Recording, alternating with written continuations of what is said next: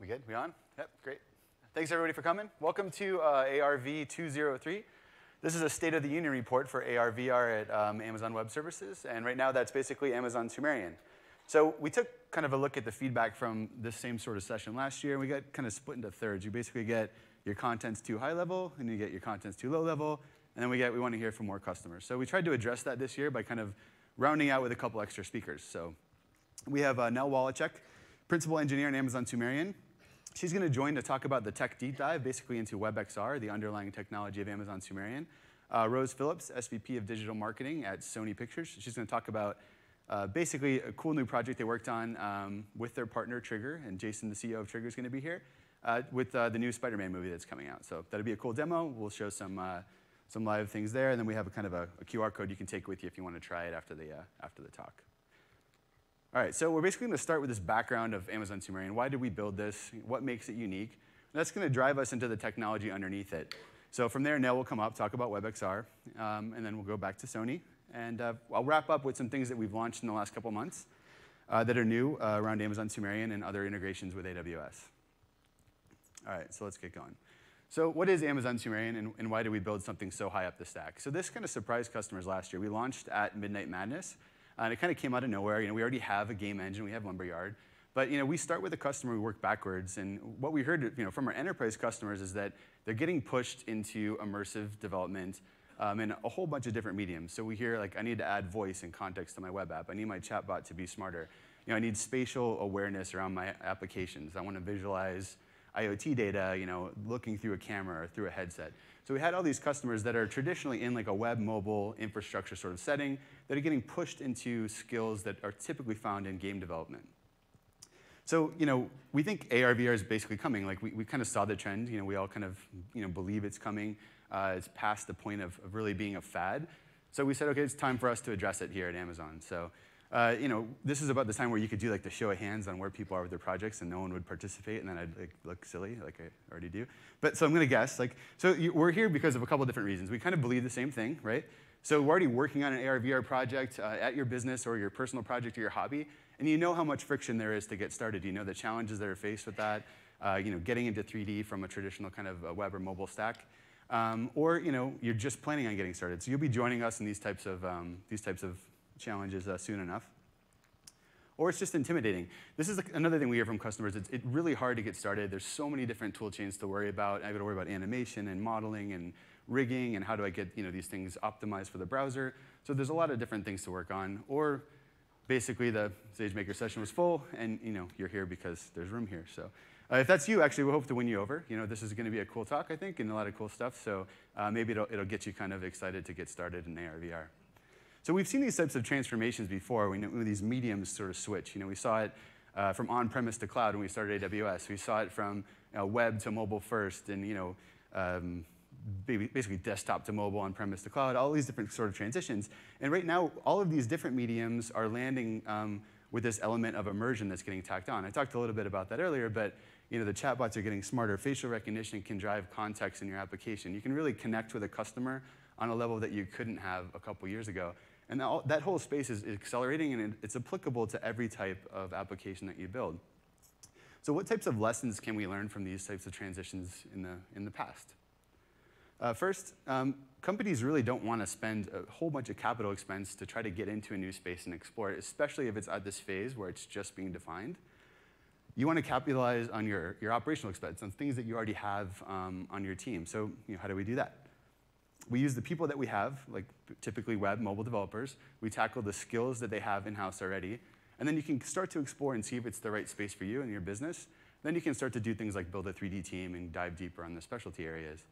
Um, you also use the tools that you have. So you know, game engines are great for developing games. They're professional tools for professional developers. They have um, steeper up, up uptick on the uh, learning curve. You know, some of them have license fees, uh, different types of expenses that go along with these. Even ones like Lumberyard, where there's no royalty fees, there's no seat fees, these are still kind of harder to get started and they're professional tools. So how can we break down these barriers and get something into your hands and into production quicker? So with Sumerian, uh, using nothing more than your browser, you can basically build an app, deploy it, and get it running on Oculus Go in under 10 minutes. We're going to do that live on stage in the 204 session uh, tomorrow afternoon. So if you want to see that, you can go to that session. Um, but yeah, you can go from a standing start using nothing but the browser to a production VR app, you know, in a couple minutes. So, so what does it really look like when a customer gets started? So they get really excited. It's kind of cool. You get that first kind of you know wave all the way through, and you know something's out there. I got a link I shared, my Oculus. I opened it. I can dive into my scene. Um, but you quickly realize there's a bunch of other stuff that happens. You know, like if I was to do this in another tool, I got to worry about all the different platforms, all the different device drivers, the walled gardens, like, and then you have distribution, which is really the biggest challenge I think that, that happens today. If you're working on an app in-house, you don't want it on the App Store, right? Uh, but it, you still have to share it. So they have to make builds. You have to build for different devices, and ship the hardware, ship the software, ship the different kind of executables for each platform. It's a super cumbersome process, um, and it's very painful for, for developers now. So Amazon Sumerian is basically targeting you know, that type of uh, workflow to, to, to, lower the area of friction for enterprises. All right, so how do we do this? Uh, this is a kind of a, a show reel of uh, Sumerian. So it's a full in-browser 3D engine. Uh, using nothing more than the browser, you can drag and drop your artwork uh, into the scene. You can use the 3D editor to lay out your scene. We have a visual state machine that does your kind of uh, logic sequences. So with really no code, you can get a, a nice mechanical scene working. Um, if you want to dive in, it's just JavaScript, so it's still familiar to any web uh, developer out there today. Um, and then you deploy it by just clicking the publish button, and you get a URL you can share with your customers. So that's pretty much it. You can do that entire workflow just using their browser. Some of the other things that we do to kind of speed up, speed up the workflows, if you look at kind of uh, your first time building a 3D scene, you end up with this challenge of like, what do I put in it, right? And enterprises, you're, you're usually using like, um, you know, furniture and desks and basic sort of everyday objects. So we partnered with our friends over at Amazon.com to bring like basically thousands of real-world objects um, that have been modeled and then stored in Sumerian's asset library. So these will continue to roll out over the next couple years, but we'll have you know, hundreds of thousands of these uh, in, in a short amount of time that you can use royalty-free in your Sumerian scenes. This opens up a whole type of monetization for developers that wasn't really available either, where you can use the Amazon Associates program to you know, send referral traffic back, uh, you know, if that makes sense for your business too. So. All right, so you should expect this. Obviously, we have a deep integration with other Amazon services, um, some of them more, more tightly integrated than others, but the AWS SDK ships with every single scene, so when you do publish, you can go uh, right back to um, the cloud core and kind of grab any, any of the other resources that you want. Um, some of them, like I'll give you an example, um, we have deeper ties with the machine learning set. So this one of the first things we saw customers use Sumerian for was digital signage. So we see like uh, you know, menu boards in quick serve restaurants or you know, the welcome screens in a bank or hotel lobbies. And then those started to really get to the area where they wanted to be personalized. So you know, customers were putting uh, Lex flows to drive the chat conversation, and they're talking back to their users with Polly. So we roped all of these different things together into what we call Sumerian hosts. So Sumerian hosts are basically 3D digital characters that are powered by Lex and Polly and then the rest of the AI services that you can deploy to any medium, like it could be a TV screen, AR, VR. Um, you can customize them. You can have them basically drive contextual conversations with your customers. Um, and, and, this is all part of Sumerian at no additional cost, and you're paying for Lex and Polly already. So it's super easy to get started, and it's a huge uplift on you know, what, what you get from a default chatbot with minimal amount of extra effort. So some of the um, scenes that we just breezed through there in the video, like WeatherBug, their production app for iOS and Android, they visualize air quality in AR. Uh, so you can see that in the App Store today. Electronic Caregiver is doing some talks this week. They have a great personalized um, care assistant that does everything from gait analysis on, on patients to you know, kind of you know, care instructions and things like that. So um, there's just some great examples already on the market today. So, so hosts have been super popular. And I wanted to kind of just plug a couple new hosts that we launched this week.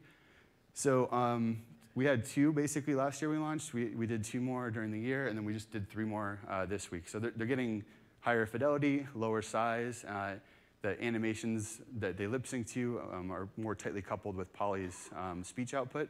So you'll see natural kind of lip syncing and animations right on top of the audio stream. So there's um, seven of them there now that you can use uh, through any of the Sumerian uh, scenes. So. Cool. So, okay, finally, um, I think the, the, biggest thing, the biggest pain point that we sort of remove for customers is that deployment phase. So, you know, if you are building in a traditional engine, you have to build it for each different target and then deploy it. So this, you get a URL. And one of the, one of the really benefits um, of Sumerian in this particular context is that you can build the scene one time. So I can open the same URL and get an AR, an AR presence. I can get the same one in VR, the same one with like a magic window in my, you know, my phone where I move around the scene. And all that's the same scene, same URL, same deployment pattern. So that kind of you know, mixed modal um, distribution pipeline is super powerful for customers too. Now, okay, so we, we, we break down all these barriers. What types of things are customers building with this? So I got a couple use cases here I'll go through, and then we'll, we'll dive a little deeper on the tech. So, um, so you know, we, we try to encourage customers to start with areas that have quick and obvious um, pain points or quick ROI. So one of the things we're seeing is basically anything that you can simulate that's uh, safer to do in a simulation, or like heavy machinery, surgical training, things like that. Those are really interesting areas for VR. Um, also, when you're talking about collaboration around a physical space or a physical device. So this could be industrial planning for you know, building a machine or laying out like a scene architecturally and things like that. So we have customers that have you know, huge amounts of brick and mortar um, properties that are doing things like refresh their, their store layouts or refresh the, the type of furniture they're using. And people are spread out all over different geographical locations, and they need to work together to get that space right. So what they're doing today is shipping basically VR um, headsets, uh, shipping huge executables, and then trying to get on a conference call at the same time to try to interact and it's just super not efficient. Um, so now they can share a URL. If you're in the space, you can use an iPad, look around. You know, if you're an architect in a different state, you can drop in into VR, you know, just through that URL, and then you can make changes in real time and collaborate. And it's just a, it's a much easier workflow for an enterprise. Other areas we encourage customers to work in are, basically incremental value on top of workflows you already have in the cloud. So one of the things Sumerian can do is, is basically put a, a nice layer of value on top of stuff that's already in AWS. So IoT is a really great like low-hanging fruit for this type of work. You have all your data connected. Your machines are already talking to AWS. So with a quick subscription to your Sumerian scene, you can add a visualization layer on top of your IoT devices. It's super trivial. It'll you know, take 20, 30 lines of JavaScript, and then you can start adding value to, to workflows that are already there. So this is another type of pattern that we think is super important um, short term to get kind of AR, VR moving more quickly. All right, so that brings me to, to Nell. So underneath all these technologies, the reason that Sumerian can move so quickly is because it's built on something called WebXR. So Nell as a principal engineer, she's also the spec writer for WebXR for W3C, so thank you. Thanks, Kyle. All right, everyone, so we're gonna take a quick chat about what WebXR is. So that deep dive we were talking about before. So WebXR is a shorthand for the WebXR Device API, it is an upcoming W3C standard that is implemented inside web browsers and used inside web pages to talk to AR and VR hardware. The standard is being designed by an industry-spanning coalition. Obviously Amazon, but also Google, Mozilla, Microsoft, Samsung, Oculus, Magic Leap, and many more. The specification's first official working draft will be published by the W3C next month, Implementations are already underway in most major browsers, and full availability is expected sometime in 2019. If you have heard of WebVR, that was an experimental API that is currently used inside of Sumerian, um, and it will be replaced by WebXR when it is finally ready. I'm often asked what the relationship between WebXR and WebGL is. For those of you who've never heard of WebGL, just a quick overview. It's an API used to render pixels in 2D and 3D graphics. There's two versions of it. There's WebGL1 and WebGL2. They're roughly based on OpenGL ES2 and OpenGL ES3 respectively. So the relationship between WebGL and WebXR is that WebGL is for rendering. Once you've rendered those pixels, WebXR is what gets it up onto the headset. WebXR is about hardware, WebGL is about drawing. The thing is, most people don't actually hand author WebGL code. And to give you a quick sense of why, let's take a quick glance at what this hello world for WebGL looks like. And for all of that, we have now drawn a triangle. A 2D triangle. And we didn't even draw it in a loop, we drew it once. It is a spectacular triangle, but it is just a triangle. And if you want to do something slightly more artistic, like this scene with 3D models, materials, lighting, physics, and more, it gets pretty complicated pretty quickly. And so instead, folks use 3D engines like Sumerian, which frees them to focus on the experience they want to build. And while hand authoring WebXR code is less complex than authoring WebGL code, most folks won't need to do it because the engine that does their WebGL code also will speak WebXR. So why are we going to do a deep dive on WebXR today? Well, WebXR is the API representation of the core concepts you need to be able to build XR on the web. Understanding those concepts is going to help you build better experiences. Look, the web is all about delivering content that is fitted for the device it's viewed on. PC and mobile is a perfect example of this. And it's especially true for XR because of the wide breadth of hardware. Here's a couple examples of ways that XR hardware can vary. First, it can be a VR headset, opaque, you can't see through it, or it can be an AR headset, where you actually can see the real world along with your virtual content. Within the AR space, it can be see-through, glass lenses, or it can be pass-through, a camera. It might be something you wear on your head, or it could be something you hold in your hand, like a mobile phone. It might have only the ability to track you while you're standing still, or it might have the ability to track you as you walk around a small room, or it might have the ability to track you as you walk long distances. And the key thing here is that WebXR allows developers to stop thinking about the exact hardware. Is it a Gear VR? Is it an Oculus Rift? Is it a HoloLens? And instead, reason about these properties and others. So what I'm going to cover is how WebXR works and what the core concepts are that back it. But before I do, just a quick, a quick reminder. WebXR isn't final yet. I know that looks very scary. It's, it's more stable than it sounds. Um, but they aren't completely finished yet. And so some of the things that I present today, it's cutting edge. It may be changing before the standard actually finally locks. The stuff I'm covering today probably won't, but just a heads up. Okay, so let's talk about some core concepts. The first is the notion of session. Then we're going to talk about reference spaces. Then we're going to talk about input. To start a WebXR experience, a developer needs to open a session against an XR device. This is the active connection used to communicate back and forth with the actual hardware. And there are three types of sessions. The first is an immersive VR session. So in this situation, the developer has exclusive access to the XR device's position and orientation, and it has complete control over the display. It's in charge. The second is immersive AR. It also has complete control over the display and exclusive access to position and orientation like immersive VR, but it also adds access to environmental information. And it automatically composes the content that you're drawing, your virtual content, with the real world. This last one is inline. It's actually not immersive. Um, and it doesn't have access to the XR device's display. It's re got restricted information about position orientation. So what is it for? It's used to show previews of the immersive experience you are about to display and to provide a consistent experience when an XR device isn't actually present, like on a PC without a peripheral plugged in. Which session type you're going to use is going to depend on the experience you're building. And actually, in some cases, it makes sense to do all three. A product viewer is a great example of this. You would probably provide an inline view of the product you're selling. You might have an AR view where you can actually see the product in your space. But even if you didn't have AR, it's still valuable to provide a VR experience because it can give you a sense of the scale of the product and how it might actually feel to be around it. One quick aside before we move on, though. You may have noticed that I was talking about exclusive access to position orientation data and complete control over the pixels in the display. So when we talk about immersive sessions, this is a fairly intrusive thing, not to mention the extra information available for an AR session. So it's really important that users are comfortable with sharing that information with the website.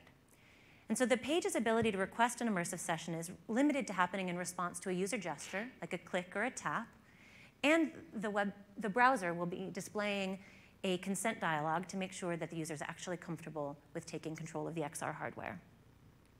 All right, the next concept we're going to talk about is reference spaces. So computers don't perceive and understand the environment the way that people do. But for an XR device to work, it does need to know where the user is in space. The technology used to, to do this is called a tracking system, and there's a really wide variety in how they work. But actually, with WebXR, developers don't need to know which kind of tracking hardware is present, whether it's outside in, inside out, orientation only, doesn't matter. Instead, what they want to know is can the device that I'm running on meet the mobility requirements of the experience I'm trying to build? So WebXR divides those mobility requirements into three categories called reference spaces. The first is stationary. It's the right choice if the user doesn't need to walk around, for example, a 360 video or a cockpit simulator. It's always possible for an immersive session, um, regardless of the underlying tracking technology. And it's the only reference space possible for an inline session, though it may not always be available, say, on a PC that doesn't actually uh, move around at all. The next one is bounded. This is the right choice if your experience requires the user to walk short distances. Uh, for example, could be a, a, dancing game or a product viewer where you need to look at it from all sides. Not all XR devices are going to be able to support this, um, though more likely over time, more will. Um, so it's worth considering having a fallback stationary experience for your customers. And the last one is unbounded. This is the right choice if you're building an experience that isn't confined to a room. For example, a guided tour of a campus. Mostly it's going to be AR hardware that uses this, but it will be possible on some VR systems. All right, let's talk about input. You know, I gave a lot of examples of ways that XR hardware varies and input varies even more. Some devices use motion controllers that you hold in your hand. Some have buttons on the side of the headset. Some use sensors to observe the user's actual hands. Some use traditional gaming controllers that have no motion information. Some use touchscreens like handheld mobile devices, and there's a lot more. And like the XR devices themselves, there's new hardware all the time. The thing that's common, though, is that you use them all to aim and fire an event to select. In WebXR, while the input sources may vary, the thing that unites them is that aiming and selecting. And so we divide them up by how you aim. The first category of aiming is using a tracked pointer. Think motion controller, but it could be a hand. It's got its own position and orientation data for aiming. And if it's a motion controller, it's got buttons. When you're using something like this, in your experience, you'll want to draw a ray from the motion controller to the thing that you're hitting. And you probably want to draw a cursor where it intersects the environment. On opaque displays like a VR headset, you're going to want to actually draw a virtual representation of that motion controller because the user can't see their own hands. The second category of aiming is the gaze-based aim. You'd use this with one of those traditional game pads uh, or a device that has buttons on the sides. It can fire an event, but it has no pose of its own. And so it uses the XR device's pose, the head pose, to aim. And in this case, you're not going to want to draw a ray because it would come from right between the user's eyes and be very uncomfortable. But you probably would want to draw a cursor where it intersects the environment. And the last category for input aiming is screen-based. So this is going to be limited to those inline sessions we talked about before, or on uh, XR devices like phones. So a user taps the screen, and that screen location is used to project a ray into the virtual world, and that's where the intersection happens. And in this case, because the user actually tapped that spot, you actually don't need to draw a cursor or a ray. Okay, so we've got some of these core concepts down. Now we're actually going to do a deep dive, and we're going to look at some code at how WebXR actually works. The steps we're going to follow are we're going to check for XR support, then we're going to request access to that device, then we're going to make a reference space, get those WebGL resources for drawing, register for our input event so that we can respond to the user's actions, and then we're actually going to run that loop so we're not just drawing that triangle once. First things first. Here's a sample page that has a button, and the user is going to click this button to enter AR. On load, you can see we've got this helper function called check AR support, and we use it to enable and disable the button whether or not AR is possible. We determine this by calling this function, navigator.xr.supportSessionMode. And we're going to pass in immersive-AR. It determines whether or not AR is possible, and if it is, it will fulfill the promise, and if it isn't, it will reject it. And you can see we toggle the button as, as accordingly. It's also worth noting that hardware can be plugged or unplugged while the page is running, so we also want to make sure we register for this device change event and call that same helper function in response. All right, here's the click handler for that button from the previous page. Its job is to call navigator.xr.requestSession. And it's actually going to pass in the immersive AR that it checked on the slide before. Remember, because we're talking about an immersive session, this call will only succeed in response to a click handler and only if the user gives consent. And if it does succeed, it's going to invoke this on session started helper function. Here's that helper function. It saves off the session to keep it alive. And then it invokes these helper functions, which we're going to walk through in a second. But before I do, I want to point this out, which is the XR session has a request animation frame function, and you use that to register the callback that will get fired at the refresh rate of the device's display. On XR hardware, this, it varies, um, usually with between the range of 60 and 90 hertz. Okay, so here's what we've covered so far. We checked for XR support and we requested that device access. Now let's look at those helper functions for steps three, four, and five. Here's the first one, create reference space. In this sample, we're gonna create a stationary reference space. So we're gonna build this options dictionary that contains stationary. We're also gonna ask that the origin be placed on the floor by requesting the subtype floor level. And then we pass those options into the session's request reference space function. And when it succeeds, we save the result. That's it.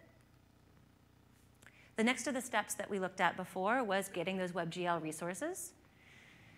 So here we've got standard WebGL code. The WebGL context comes from a Canvas object. There's nothing WebXR specific here so far. But to use that WebGL context, we have to create an XR WebGL layer. This is the layer that creates the graphics buffers that are optimized for the XR hardware, um, and it's responsible for actually passing the pixels that are drawn to the hardware when the callback is completed for each frame. We skipped a line, didn't we? This GL context make XR compatible. Okay, so what this does is it ensures that all of the WebGL resources are going to get created on the right graphics adapter. This mostly matters for PCs where you can have more than one graphics adapter and the headset could be plugged into any of them. However, it's worth noting that if it actually needs to change adapters, it's going to use the standard WebGL context loss behavior. So if you want to make sure you catch that so you can create your resources on the correct GPU, you actually have to register for these WebGL context lost and WebGL context restored events. I'm not going to do a primer on WebGL right now, but this is very important.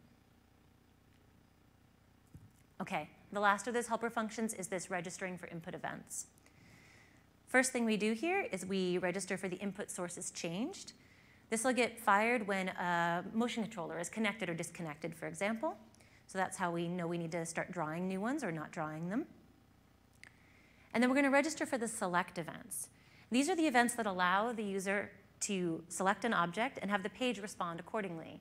This is pretty standard kind of uh, hover type behavior, so I'm not going to dig into these too deeply, but you can see there's a select, a select start, and a select end. All right, making really good progress. We are ready to take a look at the actual loop. So here's that callback that we registered for before. The first thing it does is call the frame that's passed in, it calls its getViewerPose function. And it passes in the reference space in which the coordinates of the pose should be returned. If the viewer can't be located in that reference space, say they've walked out of the range of the tracking hardware or they covered the sensors, then this is going to return null. And there's nothing we can do this frame, so we might as well move on. If the viewer can be located, then it's time to update the position of those input sources that we're aware of so we can draw them in the right place. Then we're going to run the simulation step. This is a helper function. It's not WebXR specific. It's where you uh, step forward your animations or run your physics or any of the things that you're normally going to do to do 3D rendering. Then we're going to actually draw each of the views for each eye. We're going to do the, we're going to use the projection matrices and the view matrices supplied in that pose object, the ones that are correct for that exact frame for where the user is. And then the last thing we're going to do is re-register to get this callback on the next tick of the refresh of the display. And that's it. That's WebXR in a nutshell. There are a few things that I didn't cover today. You, maybe you expected me to.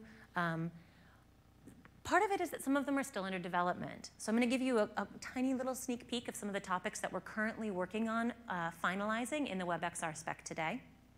Um, one is expanding the input functionality to make sure that you can actually get the information from all of the buttons on a motion controller, as well as be able to know which one you're drawing.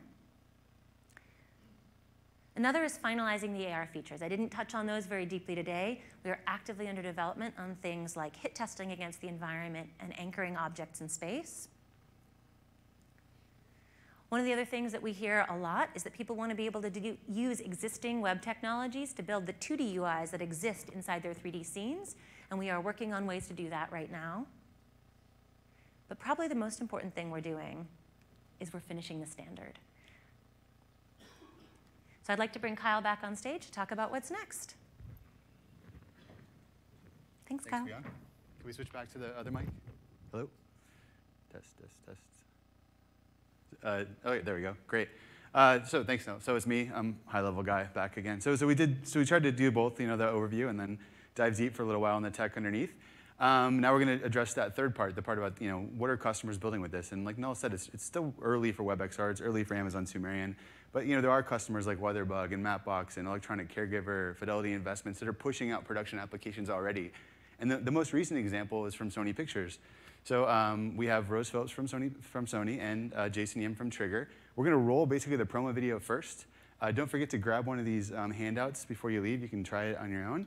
Um, so we'll watch the video, and then uh, Jason and Rose will join us to talk a little bit about the app.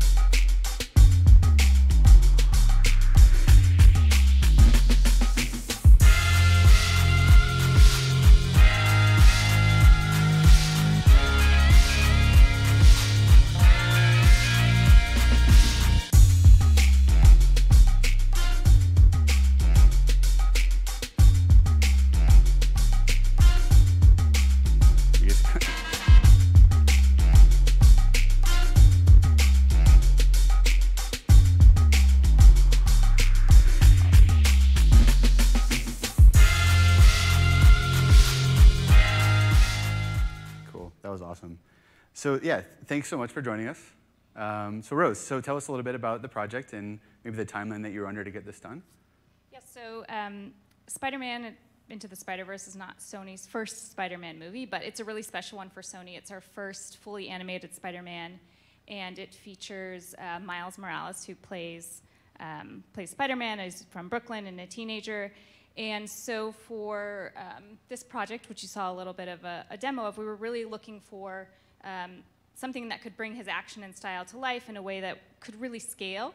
Um, and for us this time building an app uh, just that was a big barrier to entry and a lot of friction that we didn't want so we wanted something that could really scale which is why um, you know WebAR made a lot of sense not just because the, the web name in it but um, for other reasons so that's why we looked to, to trigger to help us create something What kind of timeline were you on for this? Crazy timeline. So we we created this. Uh, we kicked this off in in mid October. Um, and really wanted to have it ready. Our, our core flight, the movie comes out in December, so we really needed to be ready, you know, this week to get us into our core branding campaign. So like two months. So, so, so Jason's from Trigger. So Trigger's a partner. Um, you guys have a huge, deep history with Spidey. But even with that kind of context, like how do you get something like that done in two months? Yeah, so my team and I, we've worked on every Spidey since the first movie. Uh, I even named my dog Peter Parker.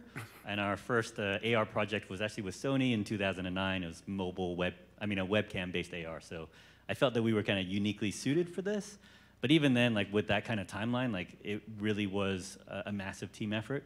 Um, I mean, the Sumerian team was on support daily. Uh, Eighth Wall, which provided kind of the web AR tech, uh, the underlying uh, tech was was also uh, on on uh, daily for us, um, and then just getting through all the creative approvals and getting the assets from um, Sony Animation and working with Rose's team, and that was probably record breaking in terms of studio approval for us. That's so cool. So what was like your biggest surprise, I guess, like during the project? Um, I think uh, we've been we've been in AR for a long time, and we've we've done a lot of firsts. And I, I think using early tech, and we were super surprised at everything kind of working out of the box, um, especially kind of the core functionality of the web AR. So as a developer, we didn't have to worry about you know tracking or recognition or uh, or shaders and renders and stuff like that. We could just focus on the experience, which is super important. Um, when you guys actually try it out, the fact that uh, Spidey is appearing kind of life size is a big deal. normally, especially on kind of first tries, we're, we're doing tabletop kind of AR, but uh, we can drop Spidey in the room. You can actually look up and you can see he comes through a portal. Uh, that was a big deal. And then I think the important thing is that web AR is, is about reach. It's about trying to get to as many people as possible. So the fact that uh, it works on much older phones was super impressive as well. That's great. So I guess like what's what's next? What are you looking forward to with, with WebXR? Uh, on our end, we'd love to tie into the, your AI hosts. I think that would be Cool. super cool. Um, and then the second thing is like again scale. Like we want web AR to, to work for everybody. Uh, so that means uh, that that that solves the distribution side, um, but Sumerian will help solve the authoring side because we need something to to be able to handle that many assets. Um, and then the, the middle piece we have to solve is going to be um, the 3D pipeline. So instead of just Miles, one Spidey, we want to bring in every Spider-Man from the Spider-Verse, and, and that changes the scale of things. That's so cool. Well, great. Well, I can't wait to see the film. So um, anything else? Or closing words, I guess, on the, the Spidey film or? No, you can check it out in theaters in December, Okay. December 14th. And then I think, yeah, there, there's cards there where you guys can all try out the experience. Great. Well, thanks so much for joining us. So, Thanks for Thank having you. us. Thank you. We, yeah, it was. That's always hard. They have to kind of sit through listening to me, and then you know, then Nell like deep dive, and then they, they get to still come up in the middle. So uh, we really appreciate you guys doing that. So, all right. So I'm going to close up with a couple like. Um, basically, these aren't really announcements. We've already released these things. This is just recent things that we've done um, that we didn't really push out too much press around um, around Amazon Sumerian, and then we'll have time to take some questions if anyone's interested in that. Um, so first, you know, Sumerian is basically because it's web-based by nature, it's open, right? So when you publish a scene in the preview, uh, even through GA, you get a URL, and anyone who hits the URL can open the scene. So customers immediately want to protect their content.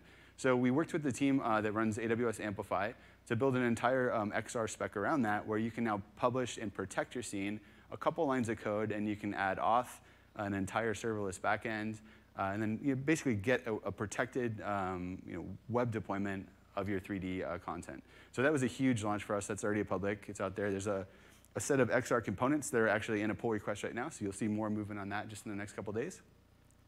Uh, we added a VR controller asset pack. So um, even on our side, you know, because WebXR does kind of do a lot of the work for us, you still have trouble. Like, I want, I want my Oculus Go con- uh, controller to look like an Oculus Go controller. I want my Vive one to look like Vive controllers.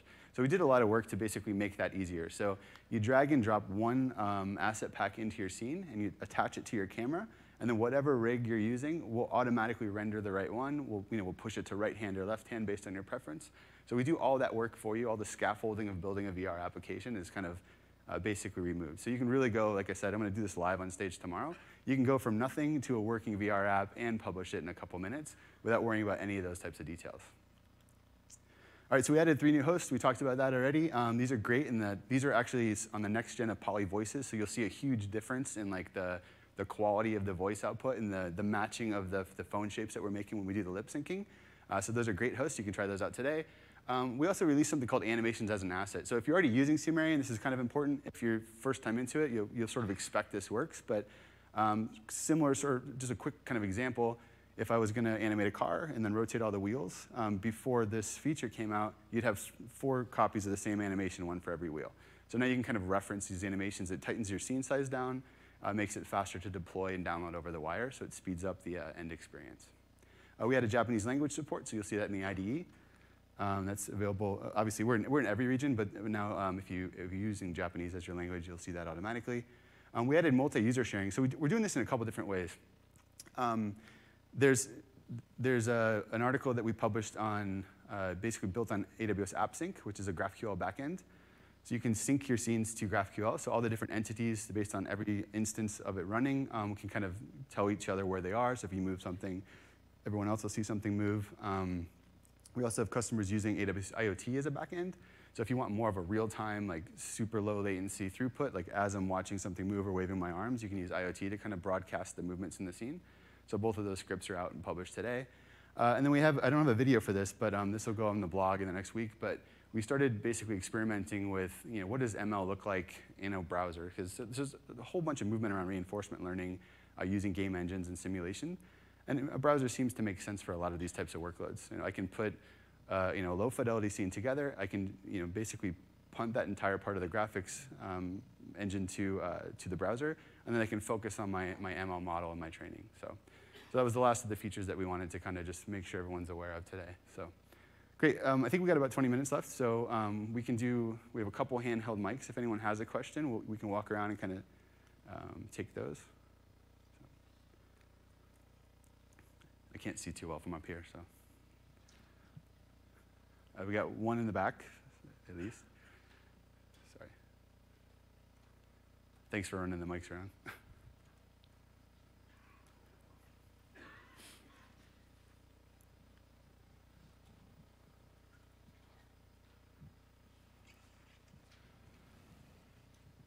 What is um, WebXR's relationship to, or maybe analogy to things like DirectX and OpenGL, and how might they interact? Because it looks like WebXR is like a DirectX for the web, correct? Let's get the other mic on. Nell's obviously a lot much more qualified for this question than I am. So.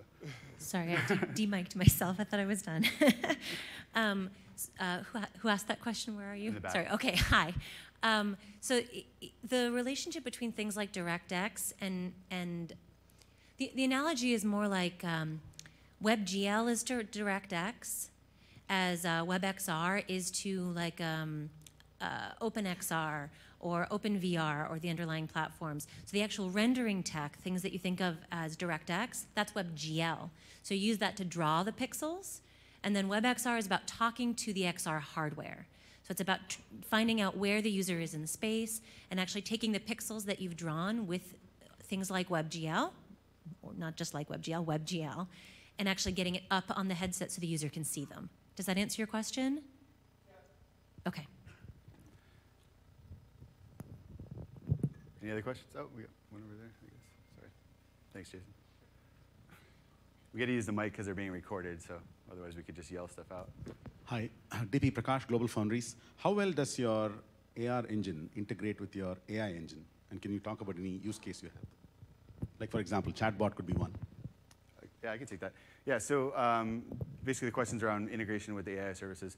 So uh, basically, if you, if you wanted to build a chatbot, you, you'd basically say import asset, you'd pick the host you want, the character goes in your scene. So as long as you have a, a Cognito pool that can authenticate that end URL, uh, you basically just type in the text and pick your Polly voice, and that's the end of that. If you built an entire Lex kind of flow to drive that conversation, all you have to do is pick the Lex uh, flow that you want to use in the dropdown, and then we'll take care of everything else. So as soon as that host starts up, uh, you know, you can tell her where to pay attention or where, where you want him to pay attention to. We have a point of interest system, basically to follow like a point in 3D space, and then they'll handle the entire Lex conversation on their own. So yeah, you can imagine like um, deploying this to a TV that has a camera enabled. So they can, uh, you can basically tell the host, you know, when you see somebody, uh, I want you to maintain eye contact. So as you move around in front of it, it'll, it'll move around too. You can use Rekognition to get that context of who am I actually talking to, and then the Lex flow underneath will drive the conversation itself. So, and it's basically all things that you'd have already done uh, if you're doing kind of chatbot work right now, and you can just add that extra layer of immersion on top of it.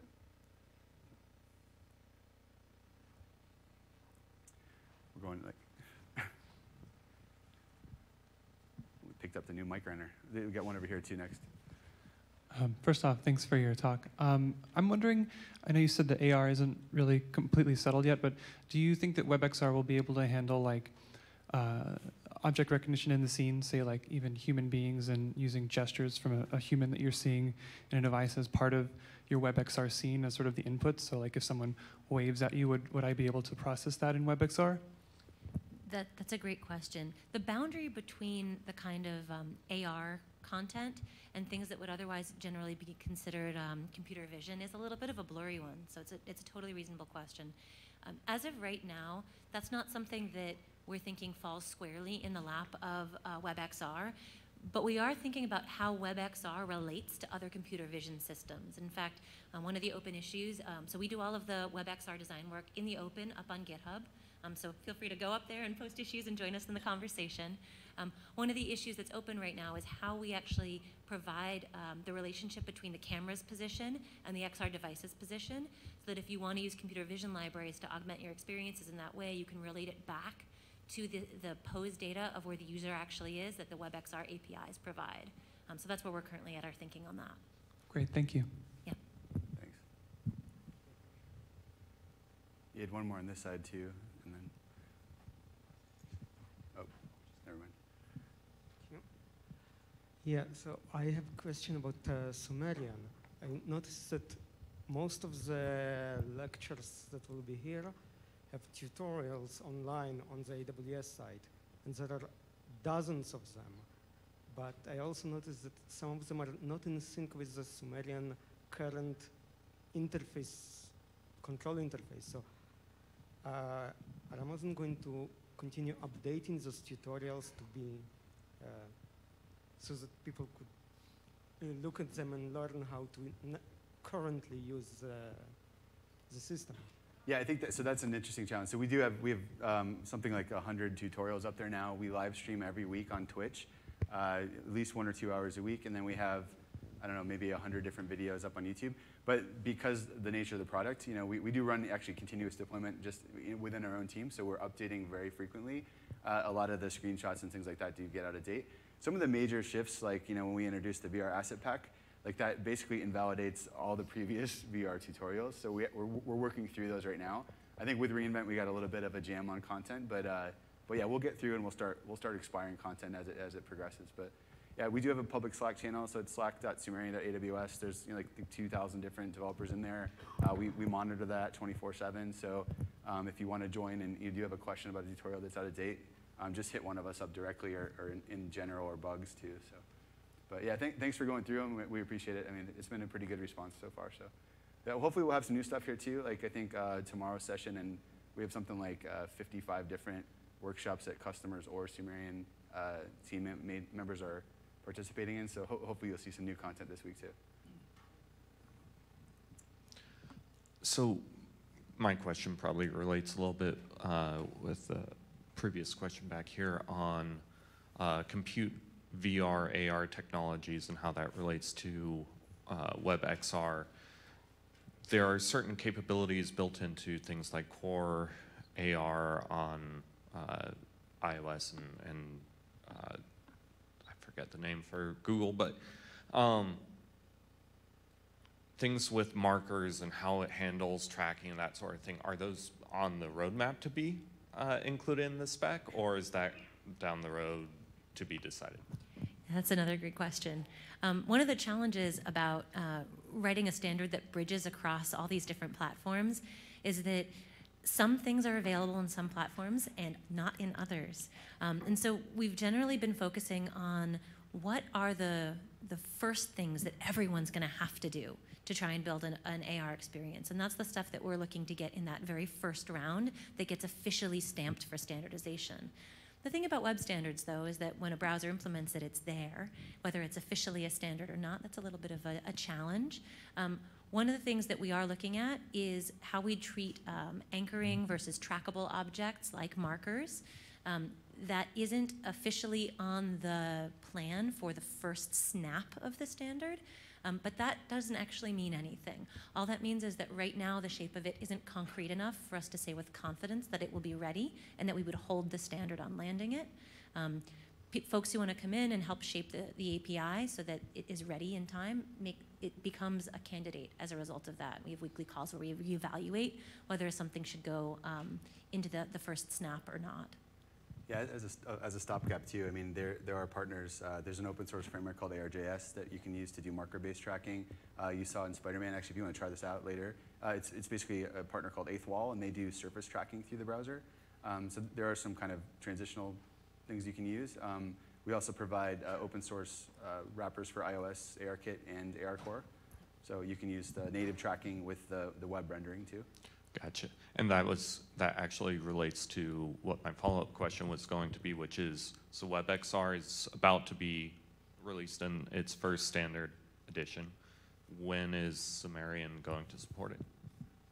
Uh, yeah, we'll support it right away. Yeah, right I mean, away. So it, yeah, and we we're lucky to have the spec writer on the right. team. So yeah, we, we you know we, if, if we it's not right away, it should be very close. Yeah, Otherwise, yeah. Uh, so, Thank you. Yeah, yeah, it's a, it's a big focus for us actually. Just as a side note. Um, you know, uh, this is the first time we've joined something like the W3C and really pushed this far into a standards group. So, you know, it's a, it's a big investment area, and we believe that customers do want this over time. So. Are there more? Yeah, I had a question. Uh, so this, this question has to do with hosts. So are there plans in the future to allow developers to actually create their own hosts and customize the models and rig them and do those sorts of things? Because I noticed in the, in the demo with the Spider-Man, I, I was thinking that Spider-Man himself could be a host. Right. And I wasn't sure how they implemented that. So uh, we have a small set of customers who have already uh, actually already done that. Um, so Electronic Caregiver, one of, one of them is up here in the front, uh, and they're, they're demoing uh, CES, huge demo, and you guys have a couple sessions too. Um, but basically, we've, we've given like a, a private build of a, a Maya SDK that they could build their own host and then tie to our rig and our animation set. Uh, really, the key is that we've done all the timing and, and that coordination with the Polly group so that you know we can infer kind of the speech that's coming through. How should the host behave? How should they lip sync in the right time? So if you're interested in that, just reach out. Uh, right now, it's something that we're doing kind of. Um, uh, sorry, the waving in the back. I thought you were talking to me. Uh, she's going like airplane. Um, anyways, it's something. Yeah, you just reach out and we'll, we'll get you a private SDK if it's if it's uh, interested in short term. So. Okay, is, that, is there a plan in the future to make that SDK public? Yeah, we're still deciding on, you know, should this be like a host builder or should it be, you know, because the, the thing about the Omaya SDK is we're, you know, if we're trying to push people towards, you know, less of a technology barrier into WebXR 3D development, then, you know, sending them down the path of deep, you know, Maya modeling is sort of a conflict. Um, so it's just something we're discussing with customers on like, is that something we give to agencies and studios, you know, and then we, we focus on like a more host customizer, host builder. So you know, we, I think we'd love feedback on that from, from uh, you know, either side of the argument at this point. Okay, thanks. Thanks.